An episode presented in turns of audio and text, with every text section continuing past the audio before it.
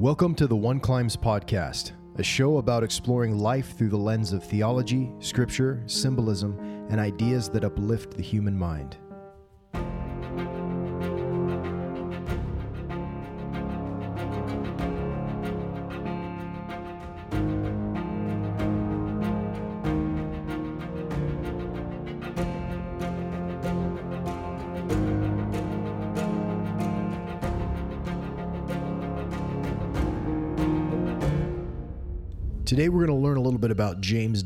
Fowler, and I'll explain why.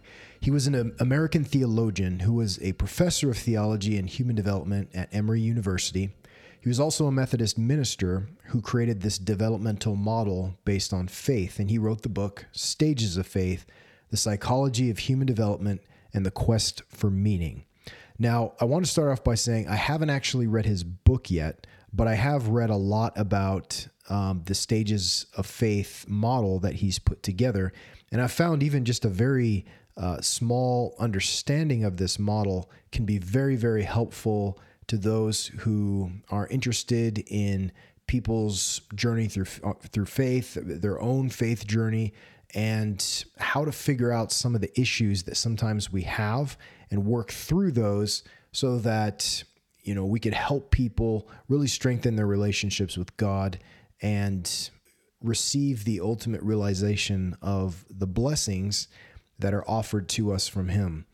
So, just to kind of dig into it, I'm going to go through each of these six stages, tell you a little bit about them, and then we'll kind of explain a little bit more on how I think they apply to our journey in the Latter day Saint faith and in kind of our theology and some of the things that we struggle with uh, over on my blog, oneclimbs.com, if you search Stages of Faith, you'll find a really great audio recording that I highly recommend, which is narrated by Jon Paulien. And he's having a discussion talking about all of these stages in faith in depth. And I'm not going to try to uh, compete with the really great work that he did, but I do want to uh, speak to this from a, a Latter day Saint perspective. Um, he comes from the Seventh day Adventist background, but I virtually everything he says is very much applicable uh, to us. It's not very foreign at all. So let's go ahead and dig into it. We're going to we'll start with stage one. This is called the intuitive projective stage. And this is usually what three to seven year olds are in. And this stage is is a time in which fantasy and reality often get mixed together. And most of the basic ideas about God are usually picked up from either parents and or society. So kids understand things and they they kind of mix together a lot of different ideas and they're heavily influenced obviously by kind of these the outside forces around them which most of us are but little children are even more so influenced so, stage two is the mythic literal stage. This happens between ages roughly 7 and 12. And people in this stage generally accept the stories of their faith community, but they tend to understand them in very literal ways. And a few people actually remain in this stage through adulthood. Now, stage three is called the synthetic conventional stage. And this can be anyone from age 12 and up. And this is a stage in which actually most people remain throughout their lives. So they arrive at this stage as teenagers, and their life includes several different social circles. They've you know, they're in school, you know, either high school, college, work, business. Their social circles are expanding and they have this feeling that they need to pull everything together and adopt an all-encompassing belief system whether it's the one they grew up with or maybe conversion to another belief system or a rejection of of their current belief system and adoption of another way of looking at the world but they they basically create this box and they have a very hard time seeing outside this box that they create and they don't recognize that they are inside of a belief system. I mean, even atheism can be considered a belief system. It's it's a understanding of the reality around you, but we could be very um, rigid in in these belief systems and not accept anything else outside of them. It's like everything in my box is good and everything outside of the box is bad or threat to this box that I've created. And authority is usually placed in individuals or groups that represent one's beliefs. So people will become part of a group or a community or an organization and they'll pledge allegiance to that community. They'll display the symbols of that community and really hold to those concepts. Now, no, none of these stages that we're talking about are necessarily good or bad. They're, these are just stages that people can find themselves in. And these are just kind of very rough sketches. There can be a lot of variation uh, in these in these stages, but just an overall understanding of these is helpful. So, stage four, this is a very interesting stage. This is called the um, individuative reflective stage, and it happens typically in the mid 20s, late 30s. And this is when people start seeing outside the box and realizing there are other boxes, and they begin to critically examine their beliefs on their own, and they often become disillusioned with their formal faith. This this is kind of like that faith crisis stage, and ironically, this is kind of the sad thing that stage three people usually think that stage four people have become backsliders or apostates, when in reality they have actually moved forward. But the stage three people typically don't know how to help them. They don't know how to answer their questions. And so a lot of times, stage four people are left not knowing what to do. So they abandon their faith. They, they go off in this or that direction. They don't realize that they're they're actually still in in a stage of faith that doesn't have to divorce them from uh, some of the the knowledge and understanding that they have. And this can be a very confusing and sad stage for many people. So then after stage four is stage five, which is conjunctive faith. And this typically happens in midlife, and it's pretty rare for people to reach a stage before midlife. And this is a point when people begin to realize the limits of logic and they start to accept the paradoxes in life. They begin to see life as a mystery and often return to sacred stories and symbols, but this time without being stuck in any particular um, theological box or, or, or being restricted to a certain set of ideas. They can enjoy a variety of things and kind of see them in a unique way. Uh, unique way. And a lot of times, stage five people can be very confusing to stage three people, as can stage four. These are both um, ways of looking at the world and exercising faith that are kind of foreign to somebody in an earlier stage. They're either confused or threatened by these things uh, because, again, anything outside of the box is seen as threatening. And so, stage six is called universalizing faith, which uh, can occur in later adulthood, and very few people reach this stage. And those that do, they live their lives in full service to others without any real worries or doubts. And these are people that actually they walk the walk of some of the great tra- religious traditions in the world. They are able to practice those principles uh, without fear and uh, are able to show love towards people without any judgment or condemnation. They they fully live the things that are that are being preached because they understand them on a very deep level and usually, again, people in stage six, they would be very confusing to other people before. What I think is funny is uh, not, gosh, not funny, um, kind of sad, but but very interesting is Jon Paulien of that that uh, Stages of Faith audio that I recommended for my blog. Um, he suggests he said something that I've always remembered. He says, you know, if somebody's one stage ahead of you, you can often you know you admire them they're they're interesting to you. If someone's two, two stages in front of you then uh, they're kind of confusing to you. Uh, they they can even trouble you. And if somebody's three stages ahead of you uh, usually they get killed because people can't tolerate their their existence it's just too much. And so we can certainly see kind of a pattern of that in the scriptures where you have certain people coming and sharing messages and they're looked at as false prophets. You look at Lehi, who is called a visionary man uh, by his own family. And we do see some of these things kind of playing out in the scriptures. So this isn't really like a diagnostic tool that you could use to then go and put people into boxes and say that they have to be in this no this is this is not what this is for this is just a model and it is helpful i think in in looking at oneself and also looking at other people in your faith community and also just the community at large i don't think these things apply specifically to religion either i think the stages of faith can also apply to just ideology in general. We see different people that have political ideologies, like their party is good, the other party is completely bad. Whereas some people might be independents because they say, well, um, some of the things these parties teach are good over here, and some of these are good.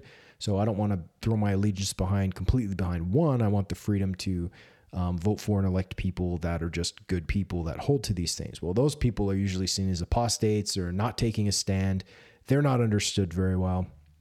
So I, I can definitely see how these things operate in in other ideologies, whether they're scientific, political, or cultural. These things still seem to exist and and be a thing. And none of these stages are better than other stages. You might think that stage six would be the best stage and we're all working to get there. That'd be great if we were all there, but I don't know that we're all going to be there in this life. And you could argue that, you know, stage one, where fantasy and reality are mixed, but still, even with the developmental age of the child, small children can exercise incredible faith. They can have um, miracles happen in their lives. They can be given wise things to say. Uh, there are stories in the scriptures about that. Um, and so I, there are personal experiences and things that I've witnessed where small children were given incredible experiences with God just by the the simple exercise, you know, of their faith. So none of these is better than other ones. You might think that the stage three people are stuck in this box and, and it's restrictive and they don't see beyond it and that's limiting. And it is in some degree, but a lot of people can do amazing things within that box. Somebody might sit within the religion and go, My religion is the true one. And and they go out and because they're pure in heart they go and they serve and they do those simple things that their faith teaches and they receive immense spiritual blessings and it's very rich and fulfilling for them. And so, you know, a stage 4 person may look back at a stage 3 person and see them as naive, confused, uh, you know, and and look down upon them. But that's just as bad, I think, as a stage three person looking at a stage four and thinking they're apostate. So there, there's I think stage six people kind of move beyond all this judgment between the stages and they just look at people where they're at and what they need. And that's, uh, you know, uh, without a personal knowledge of God, I, I think that can be very, very difficult to do. You would have to have a, um, I, I don't know. Uh, I, I, I'm not a stage six person, so I couldn't answer that question. We'll have to find a stage six person and, and talk to them about that. But you know what what can happen is when we transition out of this stage, a lot of time uh, from one stage to another, we may not know what that means in our life. And we may see other people, this happening to other people, and we see their confusion, their frustration, you know, where they get stuck and, and we don't know how to help them. Well, this model I think is is helpful in understanding at the very least that we are at these different stages and different phases and have different needs. And it's important for people who are at, um, I don't want to say higher stages, but in this this kind of model, there there are people that progress from one stage to another. And let's just say, for the sake of it, we'll just say higher stages. They can help and mentor people at the lower stages because they've all been uh, where others have been before. And typically, you move one way through these stages. So once you're into stage four and stage stage five, you cannot go back to stage three. It's not possible. So in, in that respect, it's important for the people at some of these higher stages to understand this mentorship role that they have. And a lot of people may not want to take that on. They may be comfortable where they were before. They want people to teach them, they want someone to tell them the truth. But this awakening has occurred. They've moved forward and they're trying to fit back into stage three and say, where, and, and I think one place I see this most often is somebody like a stage four, five person who goes to church. They've kind of had the faith crisis.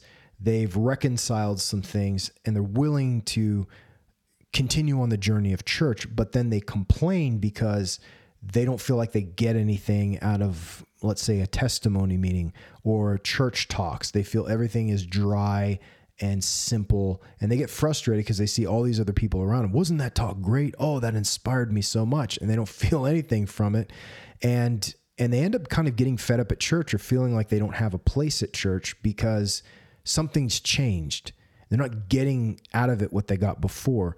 And someone in that position needs to be needs some help that they're stuck. They're not growing spiritually because they don't realize they've moved on. And so it's important for those types of people to realize that that they may have progressed to a place where they need to take on the role of mentor and instead of expecting so much from other people they may need to talk to the people at these lesser stages and, and help them grow where they are now the whole purpose of someone at a higher stage is not to drag other people to where they are that may be you know this this temptation because we always talk about bringing to light the hidden things of darkness and um, testifying and warning the people and everything. And those are those are valid and legitimate arguments, but I don't think they apply here. It's it's not necessary to go in and attack someone's box and bust it to pieces and then say, I'm going to help you move into stage four and then stage five. That could be very disruptive just to a person psychologically. And, and I don't think it's helpful all, at all because we're assuming we know what a person needs and where they need to move in their faith journey and i think that's something that that god kind of needs to work with them on and that they need to figure that out as they go through life. But we can be there to observe people and where they are. And if they are moving into these other stages we can mentor and coach them. And we can find great purpose in in being those mentors as well. And so so i think if these things were better understood maybe there there were a lot of issues at church that that we could get through a lot more. Maybe more members of the church could be helped and help others at the same time if we if we kind of took a look at this model in a little more depth and and maybe understood what what some of these things could mean. So so that's why I think this model is actually very helpful. And I think that the vast majority of our work that we do in church is is pretty much within stages three, four, and five. Now, if we factor in primary and the younger kids, yes, we got stage one and two. But um, and speaking of adults, I think some of the most critical uh, things happen within stages three, four, and five. The vast majority of religious people and churches, that's the other interesting thing that Jon Paulien says. He says that he believes that all churches are stage three. And he had this interesting theory about maybe it's going to take a entire church that can move into stage 4 to be the type of church that Christ would be ready to accept when he comes again. You'll have to listen to that. It's it's a really fascinating theory and I I think there's there's some validity to it if you if you kind of think about it more, but I don't want to get into into that uh, per se right now. But if you think about the story of of Santa Claus, I think most people's journey with the story of Santa Claus uh, kind of is a stage three, four, five journey. So you begin as a child thinking there's this this literalness that there's this Santa Claus and he flies around and he brings you presents. Then this kind of faith crisis occurs, you realize that that box of understanding, that perception is incorrect. and you at some point learn why does Santa Claus have the same handwriting as my parents? Why does he use the same wrapping paper? You start to put things together. You may have heard kids at school talking about it, or some uncle comes over and goes, ah, these kids and their belief in Santa Claus. Something happens to kind of shake you out of it. And then then a lot of kids get can get really disturbed by this. My parents have lied to me. They they're very upset that this Santa Claus doesn't exist. They can feel betrayed. They can feel um, like they don't really understand what's true in the world anymore. Like, what else am I being lied to about? It could be a pretty uh, dramatic experience for kids. Um, but then as the kids get older, they learn, oh, there actually was a Saint Nicholas. And this is actually what I do with my kids. Uh, when my kids are around, you know, seven or so years old, I have a little talk with them and I explain to them the story of, of Santa Claus. And I tell them that Santa Claus was a real person. I never tell them. So first of all, I never tell my kids that there is a Santa Claus. Like I don't, I don't do anything to pretend that there is one. Beside, despite that, they still believe because of their friends and and everyone else. So they, uh, but when they start getting old enough to ask about it, like, is there really a Santa Claus? And and then we have a discussion about. It. I said, let me tell you who he was. His name was Saint Nicholas. To talk about how he he cared for, um, you know, the weak among us. There's the story about how he left coins inside the stockings of these orphan kids, and that led to the, um, or, or I don't know if they're orphans, poor kids. They that led to the the putting of things in stockings, and there are a lot of these legends that come from the things that he did. But there isn't actually a guy in a red suit that flies around with reindeer, but we use that symbol to help us remember the good things, the Christ like things that St. Nicholas did. And we associate him with this season as kind of a symbol of somebody who exemplified these, these Christ like behaviors. But his work points back to Christ. So we understand that he's a symbol. And so there's still value in this kind of Santa Claus character who goes along with this holiday. And and um, we understand the reality behind the character and how deeply intertwined it is into um, or can be intertwined into the theology and and some of this understanding and so the kid now look can look at this character as as something that's good where they may before in stage 4 have looked at it as this um you know this this deceptive character that was being used to play tricks on them which which that wasn't the intent behind it. The whole intent that parents involve the Santa Claus thing is because, you know, they believe it's um, it's something good for the kids to learn about. But I, I do think we take it a step too far when we go around telling children that there's literally this guy who comes around the house. We deceive them with, you know, biting into cookies and simulating real events like this is a, a real thing that's happening. I think that carries it a little bit too far personally. I don't really like that kind of stuff because I think it can, um, I think it can confuse a lot. You know, a lot of kids probably will grow out of it and and you know not have issues with it at all. But I do think it's a great life experience to to allow a kid to kind of transition to this new understanding and talk about how that could apply to them uh, spiritually as well as they they learn about things that what you understand about something theologically may be as simple as the way you understand Santa Claus to be right now. But understand that there's going to come times where you learn about doctrines, principles, history. Um, you're going to see the non cartoon version of it, and it may trouble you. But to continue pushing through and learning and see what else might be there, give things time to kind of uh, uh, evolve in your mind and get over the initial shock that something isn't exactly how it was described to you. Because we we explain history in overly simplistic terms only because i think that history is is very rich and complex. It has many moving parts to it and the more you dig down into it you find all of these details many of which can be very troubling to people and and they learn they just may not trust any history at all And you know, it's good to be skeptical and it's good to ask questions, but to a stage 3 person, they they trust all the authorities around them and they they couldn't envision why someone would lie and deceive them or not tell them all the truth. And we see that happening uh, in church as well. You learn about your own church history, and the the paintings and the pictures and the videos that are produced don't match with what the history actually is, only because it's it's very complex. There are all these moving parts. You can't possibly weave the whole story into one little video or one little painting. But our our simplistic way of looking at things um, kind of assumes that. So we we have to get to a point if we step into that stage where we begin noticing these things, how do we process it? How do we come to understand it? So stage 3 people can get stuck in that they they demand everything fit into their their box.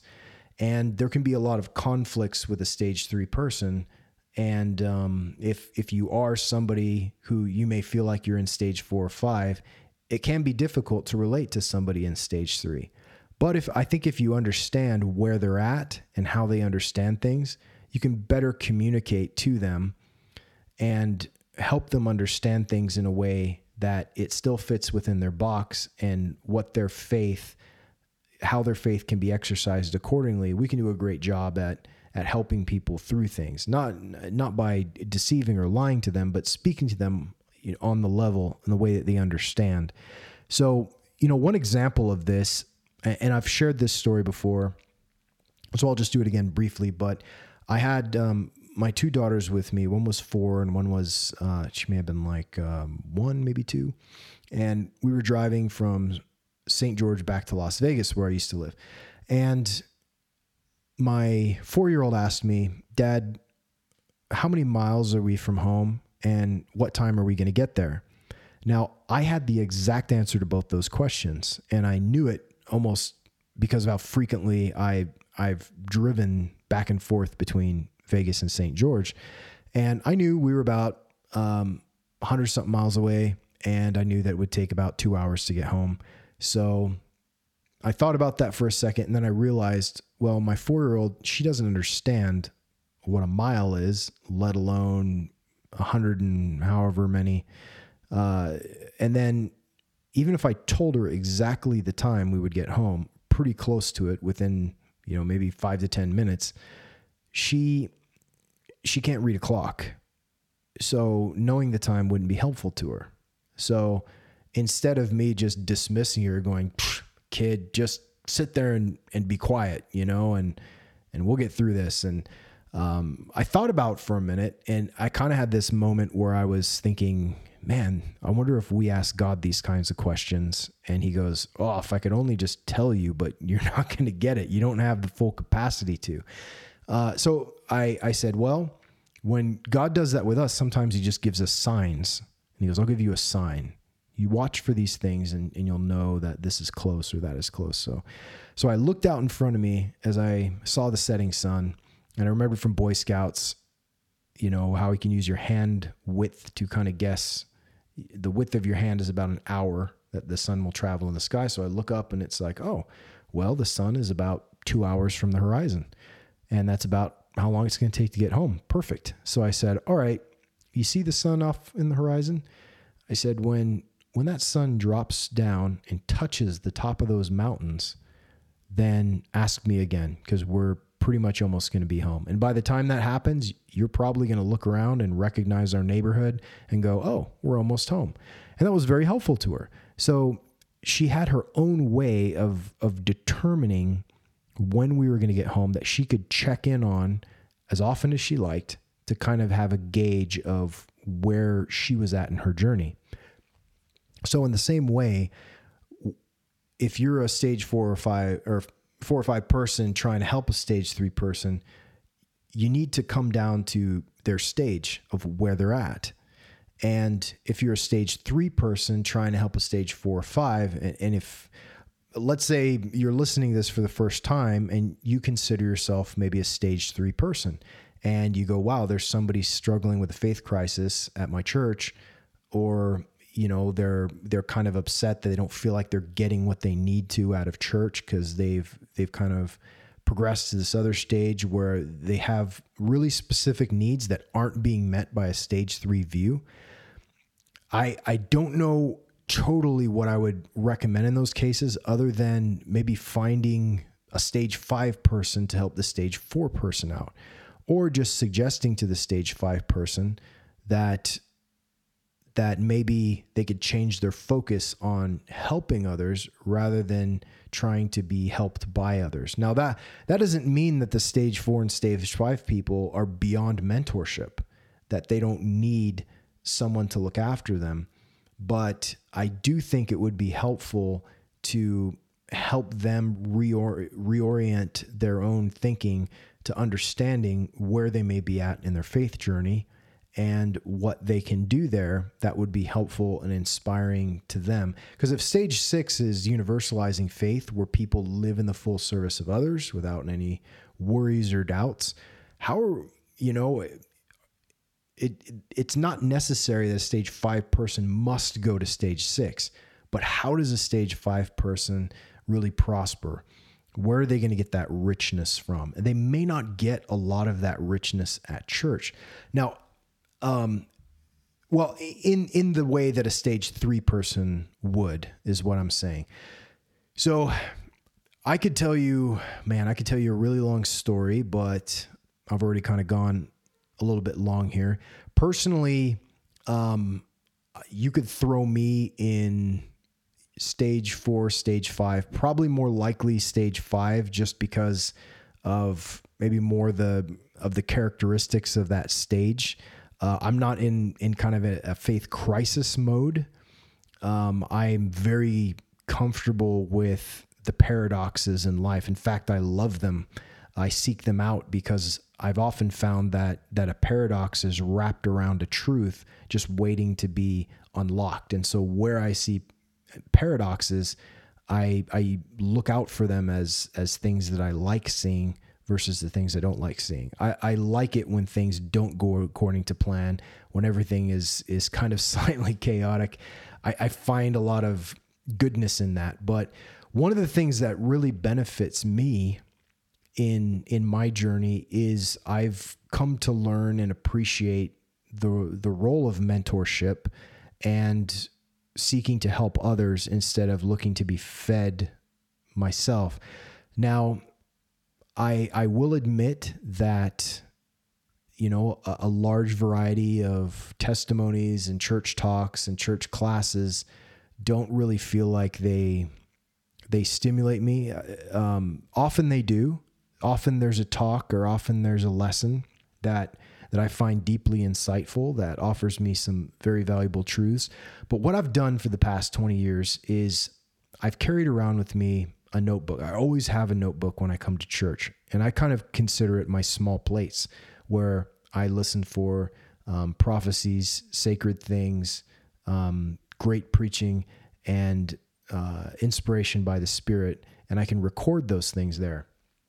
So even in the most basic talk, I'm not so much, I'm listening to what they're saying, but beyond that, I'm listening to the Spirit and what the Spirit can teach me through their words and through them as an individual. And so, in every class, in every situation, I'm trying to listen and record.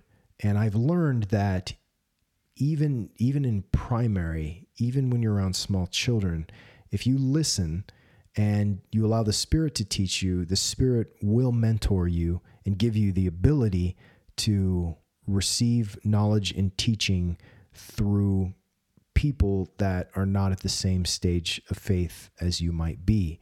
And that begins with not judging people and not thinking that you're better or superior or that your view is better or superior. You still have to have the attitude of a child where you look to God as your father and you're willing to submit to wh- whatever he's going to put you through.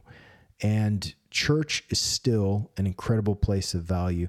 You just have to learn what church now means in whatever stage of faith that you're at. because the way that you behave and the way that you're enriched and the way that you enrich others, I think can change at these different levels. Uh, you know, a stage four person can be stuck into thinking that since their box fell apart, that everything they've ever taught, been taught, or everything they've learned is now compromised because the box was true. Now, the box isn't true. It doesn't fit like it once did, or it wasn't true in the way you thought it was. And you begin to learn to question the premises that you had. So there's a, there's an example where you have 5 plus x equals 10.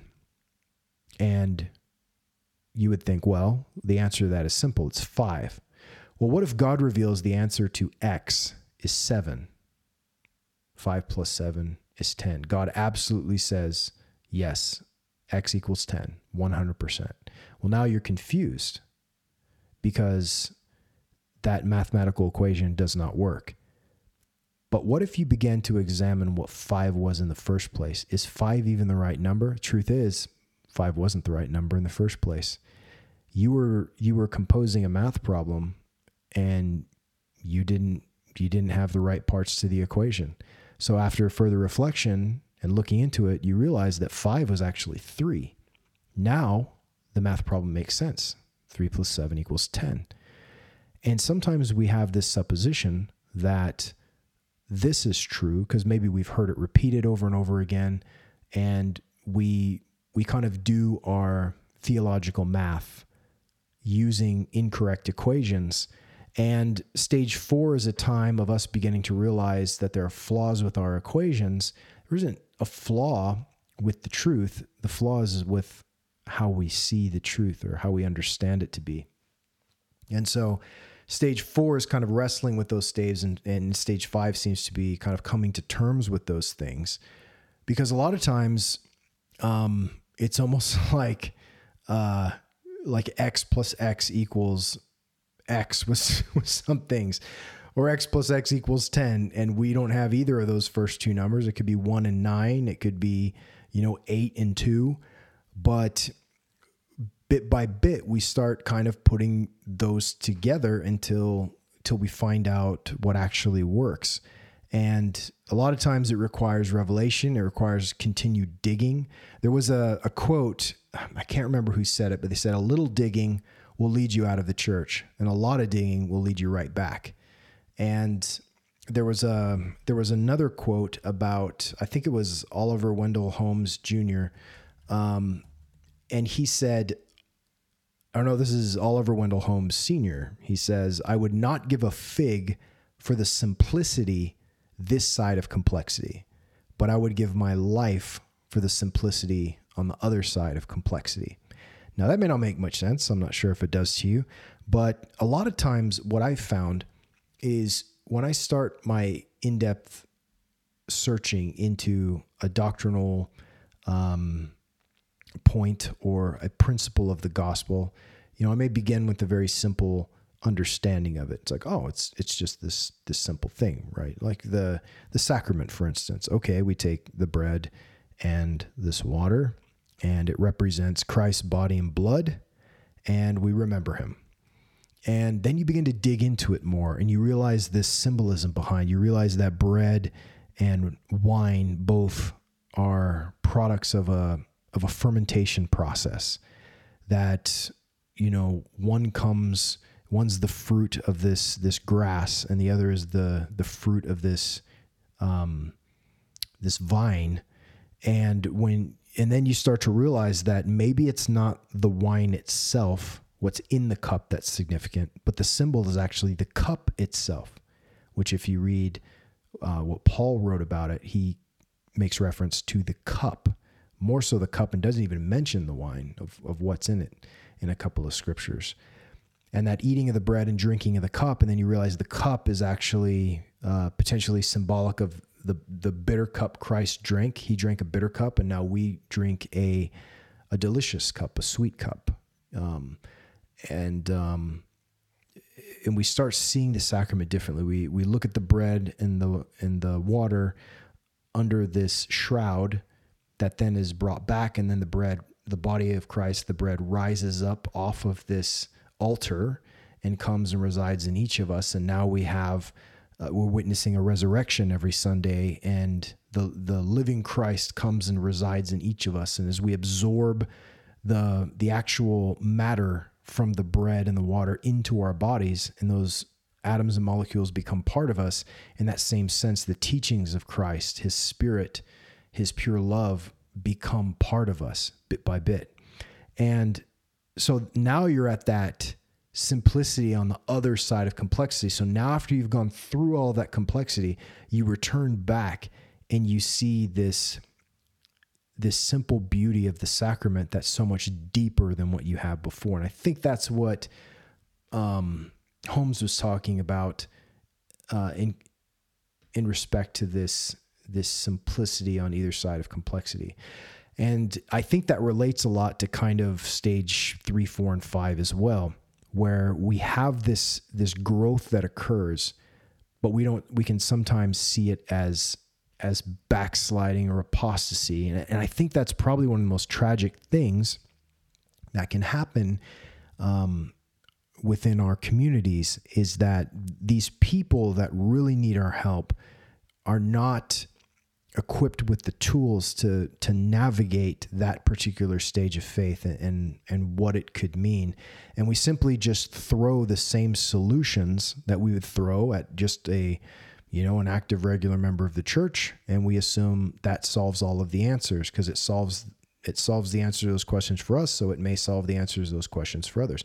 Likewise People in stage four and five may find ways of journeying through their faith, and then they try to weave those things into their talks and lessons, assuming that stage three people are going to be inspired by those things. And sometimes they are. Sometimes they're like, wow, this guy's got, you know, this guy's got a way different understanding of this than I did, but I don't really understand it and not sure how to apply it.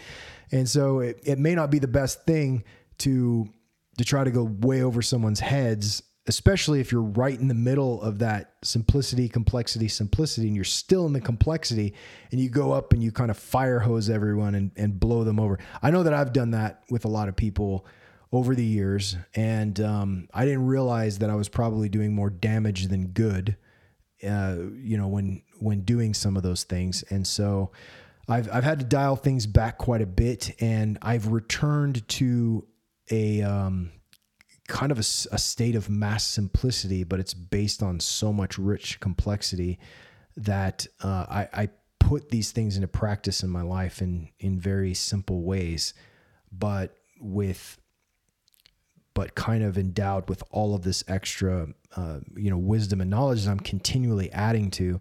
And, and I often find that the more knowledge and the more wisdom that I gain from all of these different sources, the more it enriches that these simple truths of the gospel. So, anyway, I could probably uh, most well, most definitely just keep going on and on, but um, I'm going to kind of cut it off here. So, I encourage you to check out Fowler's Stages of Faith. You can go online, you can read a lot of articles and things that have been written about them, and hopefully they help you in your own faith journey, wherever you happen to be.